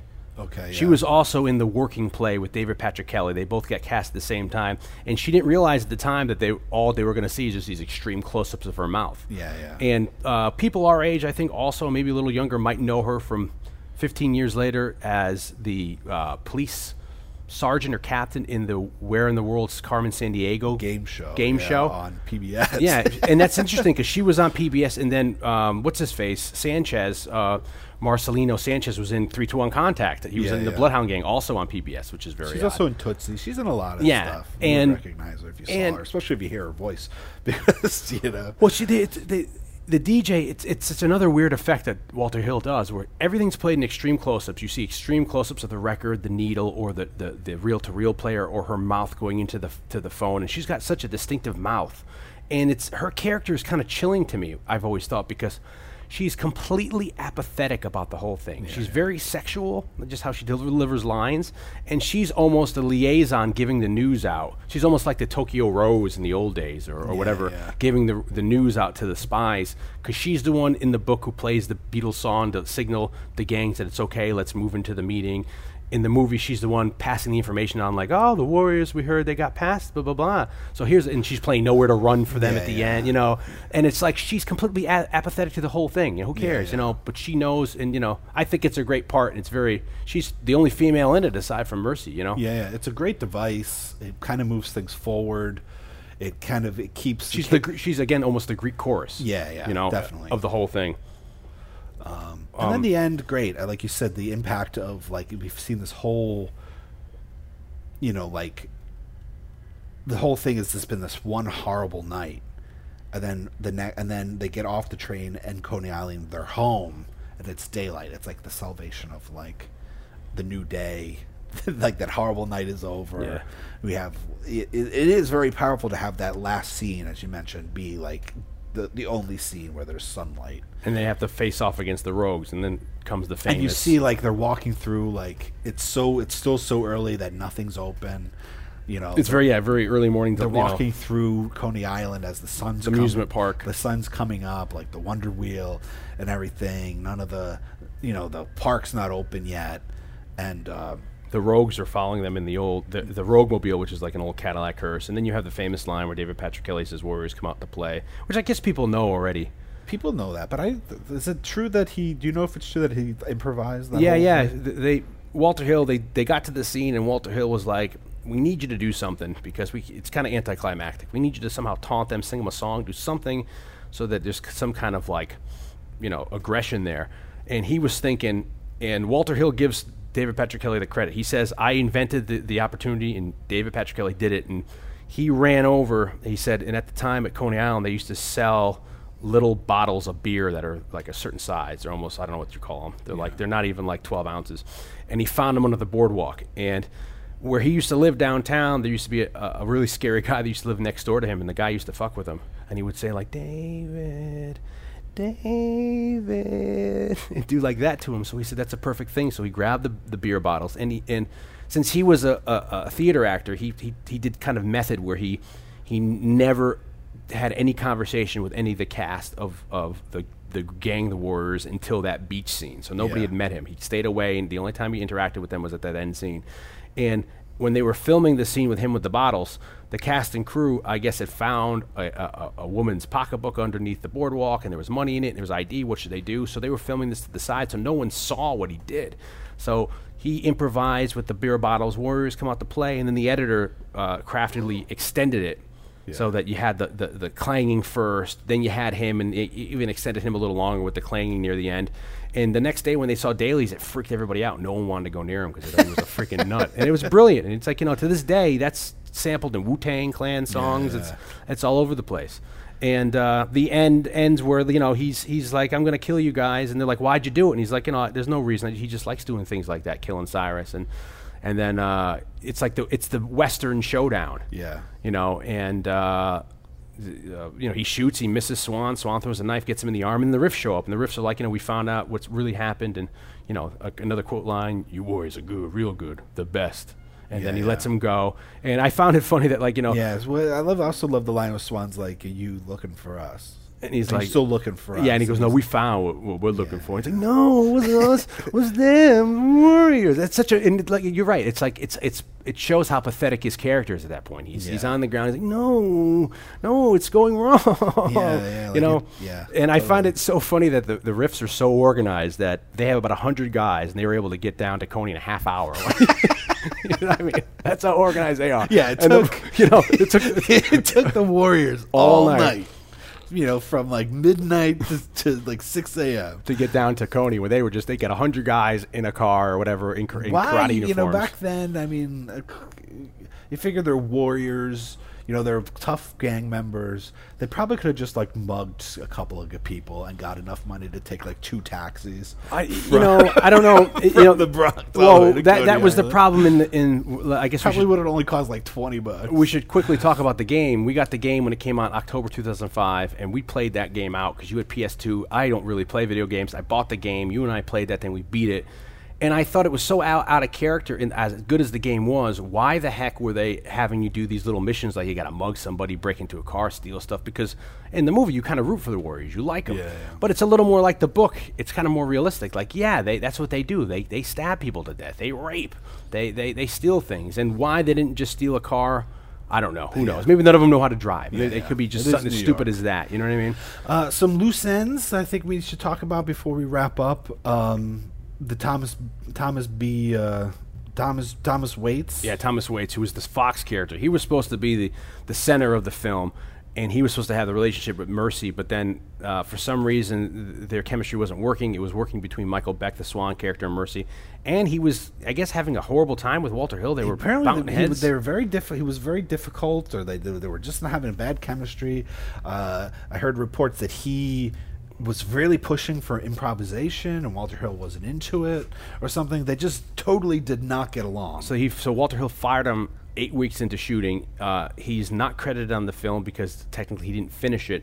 Walter Hill says now he feels really bad about it. A- and not only not only fired him off the film, killed his character. Yeah, and and, and I never rewrote the script. yeah, I never understood that who died in the movie when I was little because I couldn't figure out because I guess that's all done by stuntmen. Yeah, it's a stuntman. Because they must have just shut him out, so I couldn't tell who it was. You know, when you see him fall when he's fighting with the cop, he rolls out into the tracks. Yeah, yeah. I couldn't They tell. just it was put, like, an afro on Yeah, and then he just stuntman. And I was like, who the heck is that? So that's it's so weird that he was just kicked kicked to the curb. You know, they just completely eliminated the character. Um, I got to give a shout out to Laz uh, to Andrew Laszlo, the DP freaking awesome. His idea of how he shot it. He said, you know what? Uh, it's it's going to be a night shoot. It's going to be really hard. So why don't we introduce the idea of a downpour early enough in the film so that it'll give us justification to every subsequent scene to have the, the pavement wet. Yeah. So that it would then bru- Reflect beautifully, little bit, yeah, yeah. reflect colors and light, so you get that much more light. And I think that works. The device is yeah. awesome. Uh, he also the subway scene you alluded to where, where Swan and Mercy kiss. Yeah. When this train goes by, he just shot light into the into the train so when a train goes by it would bounce off the train so that they, they choreographed it perfectly when they kiss the train goes by and it's just like this moment until the train Yeah, leaves they go apart he did a lot of good stuff um, uh, Barry De Vorzon. they're divorce and that's another thing the music in this movie is freaking awesome is, it's a great. I mean, if you want to work out to something, you put that opening Warriors theme on. I mean, it is frightening. And, and he credits himself saying that um, he thinks it is the f- Barry De Vorzon. It's the first, with the exemption of the Eagle song at the end, which he wrote with John Walsh. And Joe Walsh. Joe John Walsh, not not from America's Wanted, Joe Walsh, um, and that they they were ended up using in the thing. He credits this to be the first rock and roll and s- complete rock and roll and synth score, synth, synth, synthesizer score completely. He says uh, in a movie, and uh, questionable. yeah, well, that, that's that, that's his credit. He says, and he, he added the synth to make it more eerie, and I think that he completely agrees. I love it's a beautiful, the beautiful synthesizer music. on this. Fanta- Like It's freaky. It's very atmospheric. It's I mean, just that opening, like you said, that montage. I don't think would be half as good if the music wasn't Yeah, there. yeah. You know, because it, it's cut to the music, and it's just it's it's really. And I remember remember when you and I went to see Cream with Dave Hastings, and we got lost coming back, and we got lost in the Bronx on the highway. Oh, uh, he no, was it was uh, Phil Nuvian. Was it Nuvian? I thought it Yeah, was Dave yeah. Hastings, a friend of ours. But we were listening to the Warriors soundtrack. Yeah, yeah. And he had that song. I remember that. We were like under the apartments on the uh, Cross Bronx Expressway, listening to the Warriors soundtrack. Um, so he also did the Ninth Configuration, the music for that movie. he did a shitload of uh, movies. Night of the Creeps, Night of the you kind of Creeps. alluded to earlier. He did uh, the Belarus File, which was Excellent. the Exorcist Three, which is a personal favorite. you love. Exorcist three, and it's a really good movie. You skip Exorcist two, do Exorcist three. He did the Belarus File, which was Telly Savalas' comeback role in the '80s to Kojak, the TV movie. He did a lot of great stuff, so he's good in it. Uh, we got to give a shout out to um, Bobbie Mannix. She's the costume designer that did all the costume work, and she really, you know, tour de force, all that kind of crap she And did. uh, I would say the other thing that's like shockingly good about this movie in terms of like quality is like the fight scenes, like the brawl in the bathroom. It- brutal. It is awesome. It's so brutal. And Walter Hill has a thing where he likes throwing a a slow motion shot in there, and he says you can only do it from one angle if it, if you want it to work properly. And he does that quite a bit in that that final. I mean that that's the only set in the movie too. They designed the bathroom in the subway, and that was a set because they completely trash it. It is like brutal. Yeah, yeah. I mean, we talk about brutal. They talk about the baseball fury scene. They wanted to pay homage to Kurosawa in the um, Akira Kurosawa in the uh, fight with the baseball furies. So that's why they're they they use all long lenses for, for the scene. Yeah. And they kind of use the baseball bats as like samurai swords. Yeah, yeah. And they first cut it without music, and they didn't want to use music. But evidently, according to Walter Hill and Barry De Vorzon, they said it was so brutal. Just the, the sound effects, they had to lay some music to lay off the brutality. so they put some music into it to kind of like make people realize it was a movie. But it's an amazing like you don't see, you know. That's I think that's part of like I was talking about how um it seems like such a low budget movie when you watch it. It seems like so, like the the limita- that there were so many limitations, and we talked about how like the just the the chaos and the amount of people they got for that for the meeting scene. Uh, like you just like the fight scenes are so great in this movie that you would never, you know, they they like, they uh transcend like any other kind of limitation that you s- that it looks like that the movie might have. Yeah, um, I know. I've heard some Subway purists. There's a lot of Subway purists out there. They're kind of upset because I guess they didn't really pay attention to the markings of like the BMT or the RIA, and all of what Subway Yeah. trains. Well, you know, what can you do? You try your best on that kind of a thing. Anyway, Um, and uh, lastly, I guess they were kind of worried about at the time that there was about four or five different other gang films coming out, so they had to speed it into production to have it come out because you had The Wanderers coming out, you had Walk Proud, you had Boulevard Nights coming out, and then we alluded to the next year, Escape from New York came out, which I guess people call a gang picture. I didn't really know. So, um, yes, I mean, I guess Isaac Hayes' uh, oh yeah, he's a leader of a gang. group is a gang. So they wanted to put this out first, and it came out first, and it and it, it did did so well that you know it was kind of like the top gang. I've never seen to this day the Wanderers that movie. I've seen The Outsiders a couple times, which was a couple I've years seen later. the Lords of Flatbush. yeah, no, no, no, not with that one. Henry Winkler and Sylvester Stallone. Um, and then they use. Uh, wipes in the movie, which was an old effect, you know, old fashioned. I like, I really like the use of wipes. They yeah, the use of wipes is is fun. Um, they are you originally you wanted to use Orson Welles to narrate an opening with, to put in that like kind of uh, anabasis anabasis uh, opening in, but they didn't end up using it with him. Uh, there's uh, TV versions of the movie that have longer scenes. There's a s- scene in the opening where you see a knife being thrown into a bulletin board, and that's supposed to be Penn Jillette actually throws the knife. Uh, his arm because he's such a good knife thrower, I guess. I've heard. Um, I'm just trying to think of all these little loose ends. Uh, and the, uh, I think the other, uh, you know, if you ever if you end up watching the the director's cut, you know, Walter Hill has this had this vision for it of is it being like a comic book. Yeah, and that's another thing in the book. Uh, the the character, the junior, has a comic book in his back pocket, and it's the comic book of Anubis that he's reading. Uh, you know the Greek story Yeah, about yeah. this. Yeah, and uh, you know to get to the 2005 cut, I'm not a fan of it because I think I I certainly love what he was going for. Uh, kind of like that creep show kind of a thing where like you know the scene will stop it'll turn into comic book and then the camera will move up from one panel and go to the next panel which is the next Yeah, scene for the transition. yeah, and I think that works, like say in Creep Show, but for me, it does not work at all in it. And I'll give you the example of uh, the scene where they come out on 72nd Street, which is supposed to be 96th Street, and they, they, they in the original cut that we just watched, they come out, they're like, "What are we gonna do now?" And they stop, and you see them like looking like, "What the hell?" And then you cut to the baseball Furies, and it's like, "Shit, that's Yeah, freaking yeah. scary." Like they see him before the audience. and then does. we see them and they're all freaky looking you know like holy crap they look like kiss you know you know like the, the, the makeup they're very scary but in the 2005 version it's like you see their reactions the, ca- the the thing stops they turn to a comic book the camera lifts off a panel to them and the next panel comes down and then you s- so it's, it kind of takes you out Yeah. it's a device that kind of takes you out of it and i didn't like it and that's kind of my whole thing about the movie. I mean, even like the opening shot is so. If you see that opening shot anywhere of the Wonder Wheel with the music, you know that's the fucking Warriors. It's like that's you can just put that on a T-shirt. The war that that Yeah. really like uh, underexposed n- night shot of the Wonder Wheel, and you're like, oh, that's from the Warriors. You know, with that eerie music beginning before you get into like the Yeah, yeah. you know, and and. Even at the beginning of that, you see like a comic book panel that really takes you out of it. I don't really like it. now, uh, one last thing. Uh, I have two. The What If game. Tony Danza was originally cast as the lead, but he declined because he was doing Taxi at the time as Swan. as Swan. Okay. And um, the other guy would have been that guy Irwin Keyes, the cop in the, the or Rondo Hatton Yeah, lookalike. He was going to be Ajax, so that would have been a weirder movie if Tony Danza played Swan. I mean, we wouldn't have known him. I guess he Yeah, could have fit yeah. the part. And uh, Ronald Reagan was such a fan of the film, he screened it at Camp David and called uh, Michael Beck up, the Swan, to tell him uh, how, how much he liked it, the movie. Yeah, he said, you know, he just think like me, but you, I- you give him credit. He was a movie actor, so he, you know, he, he does look Yeah, at it like in a different frame of mind. He called him, he's like, that was a great movie, you know. And I think he might even refer to it in a speech because he talked, you know, Dirty Harry Now, and Terminator. um, is this like an anniversary for the movie? Because 79. So oh, because there was they just had the they're just No, having th- this September, if you're in the New York City area, they're having a reunion. Maybe it's the 30. Would it be the 30? No, it'd be the 36th this year. It'd be the 36th anniversary of, of the Warriors, and they're having a big Coney Island reunion. I don't know who's going to be there. I don't they know. say if the cast. They say gonna- the cast. like- Some of the cast. I don't think like if David Patrick Kelly was going to be there, I'd go. But it's going to be September 13th. Uh, we're we're taping this. This is airing the end of August. So if you're around in the coming weeks, and you can get to Coney Island f- for September 13th, 2015, we're at.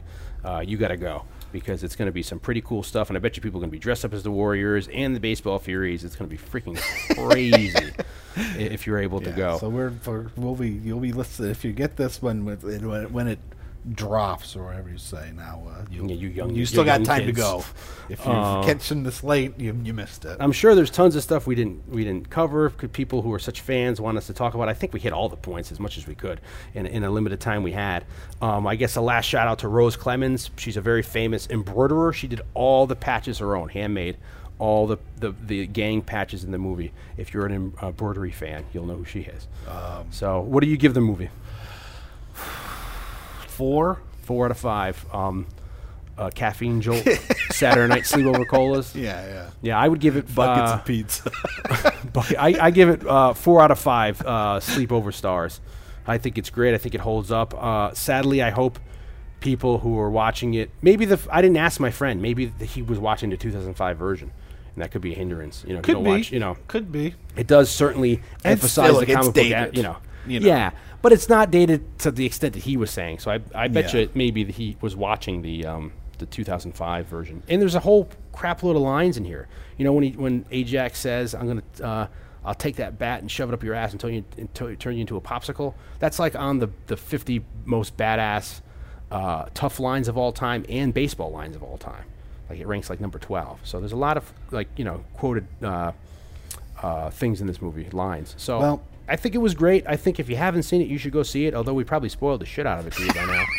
You know. Well, you know, that's what we do. yeah, and your line you used to always say to me. I never heard it except from this movie. What the shit are we gonna do now?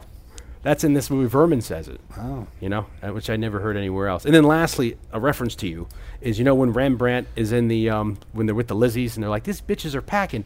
Well, Rembrandt's really like apprehensive about what's going on. He doesn't fully trust them. He's very much like Carlito Bra- uh, uh, Carlito. Um, uh, what's his name? Carlito Lebron. What's his name? Brig- Brigante, Carlito Brigante, in the um, and you know at the beginning when he's in the back of the club, you know, there's no beer down here, man. He's very apprehensive, so that's my reference to Carlito. So, all right, please check us out on Facebook. Check us out on uh, Player FM. Uh, Player FM. We're on Stitcher now. Uh, we're Also- on Twitter at at Sat Sleepovers at sla- at Sat Sleepovers. We're on uh, Saturday Sleepovers at Podwitz.com is our thing. We're on Facebook again. Yeah, we got a nice little community building on Facebook. Or, of We're- course, on iTunes. You can download us on iTunes, or you can download us directly from our site, Saturday Sleep Saturday Night Movie Sleepovers, which is Saturday Sleepovers at Podwitz.com. Um, Um, now we had earlier in earlier casts we were putting out the call for for uh, Requests. requests. We are and we are getting we've been getting requests, And we wanna let is- people know- which is very exciting. I want to throw a shout out to uh, Jordan Letner and uh, Jason Derenick. Mm. These are some uh, Facebook friends that are throwing out some. Uh, some requests, and we promise that uh, we will. will. We, are going to do a request in the coming months. Yeah, and Chris Frodel as well, who's a big fan of ours. Uh, we're going to be doing requests very soon. So for all those people who are putting requests in, you need to listen in the coming months because we are going to be getting a request done, and it's going to be very exciting for us because I think we've maybe nailed it down, but we're still talking. I don't know. Yeah, well, if, you know, we There's have so many. We have plans because we have our year anniversaries coming up, so we have. And then you we hit have Halloween. some plans, and then we got some Halloween action happening. Yeah, so it's it's it's getting already. So you know, we almost we got to go to weekly. There's so much going on. So please check us out. Please tell a friend about us. Please like us. Please share us. Please listen to us. Uh, why don't you let us know what you like, you don't like? Uh, we, it's it's interesting what's taking off not and what only, not taking Not off. only listen, go on iTunes, subscribe Yep. to the show. You can also review, send up, put up reviews on things like Stitcher and, and iTunes. We Yeah, let us what you have know. Let us let and let other people know who don't know about us how they like uh, how you like us, and um, yeah, it's interesting. Start the dialogue. It's, it's and and you know maybe we'll do a movie that you don't know about, but you're like, hey, that sounds good now, and, and we, I want to go check it out after the shit got spoiled the hell out for you. so Or if you see we do something and you like what we do, watch it. yeah, and then then listen to it. then There you go. See, then have a sleepover with your with your friends or your parents or whatever you do now. So uh, and check us out in two more weeks because we'll be back and we've got uh, some other good things coming up. So uh, come back soon. Later.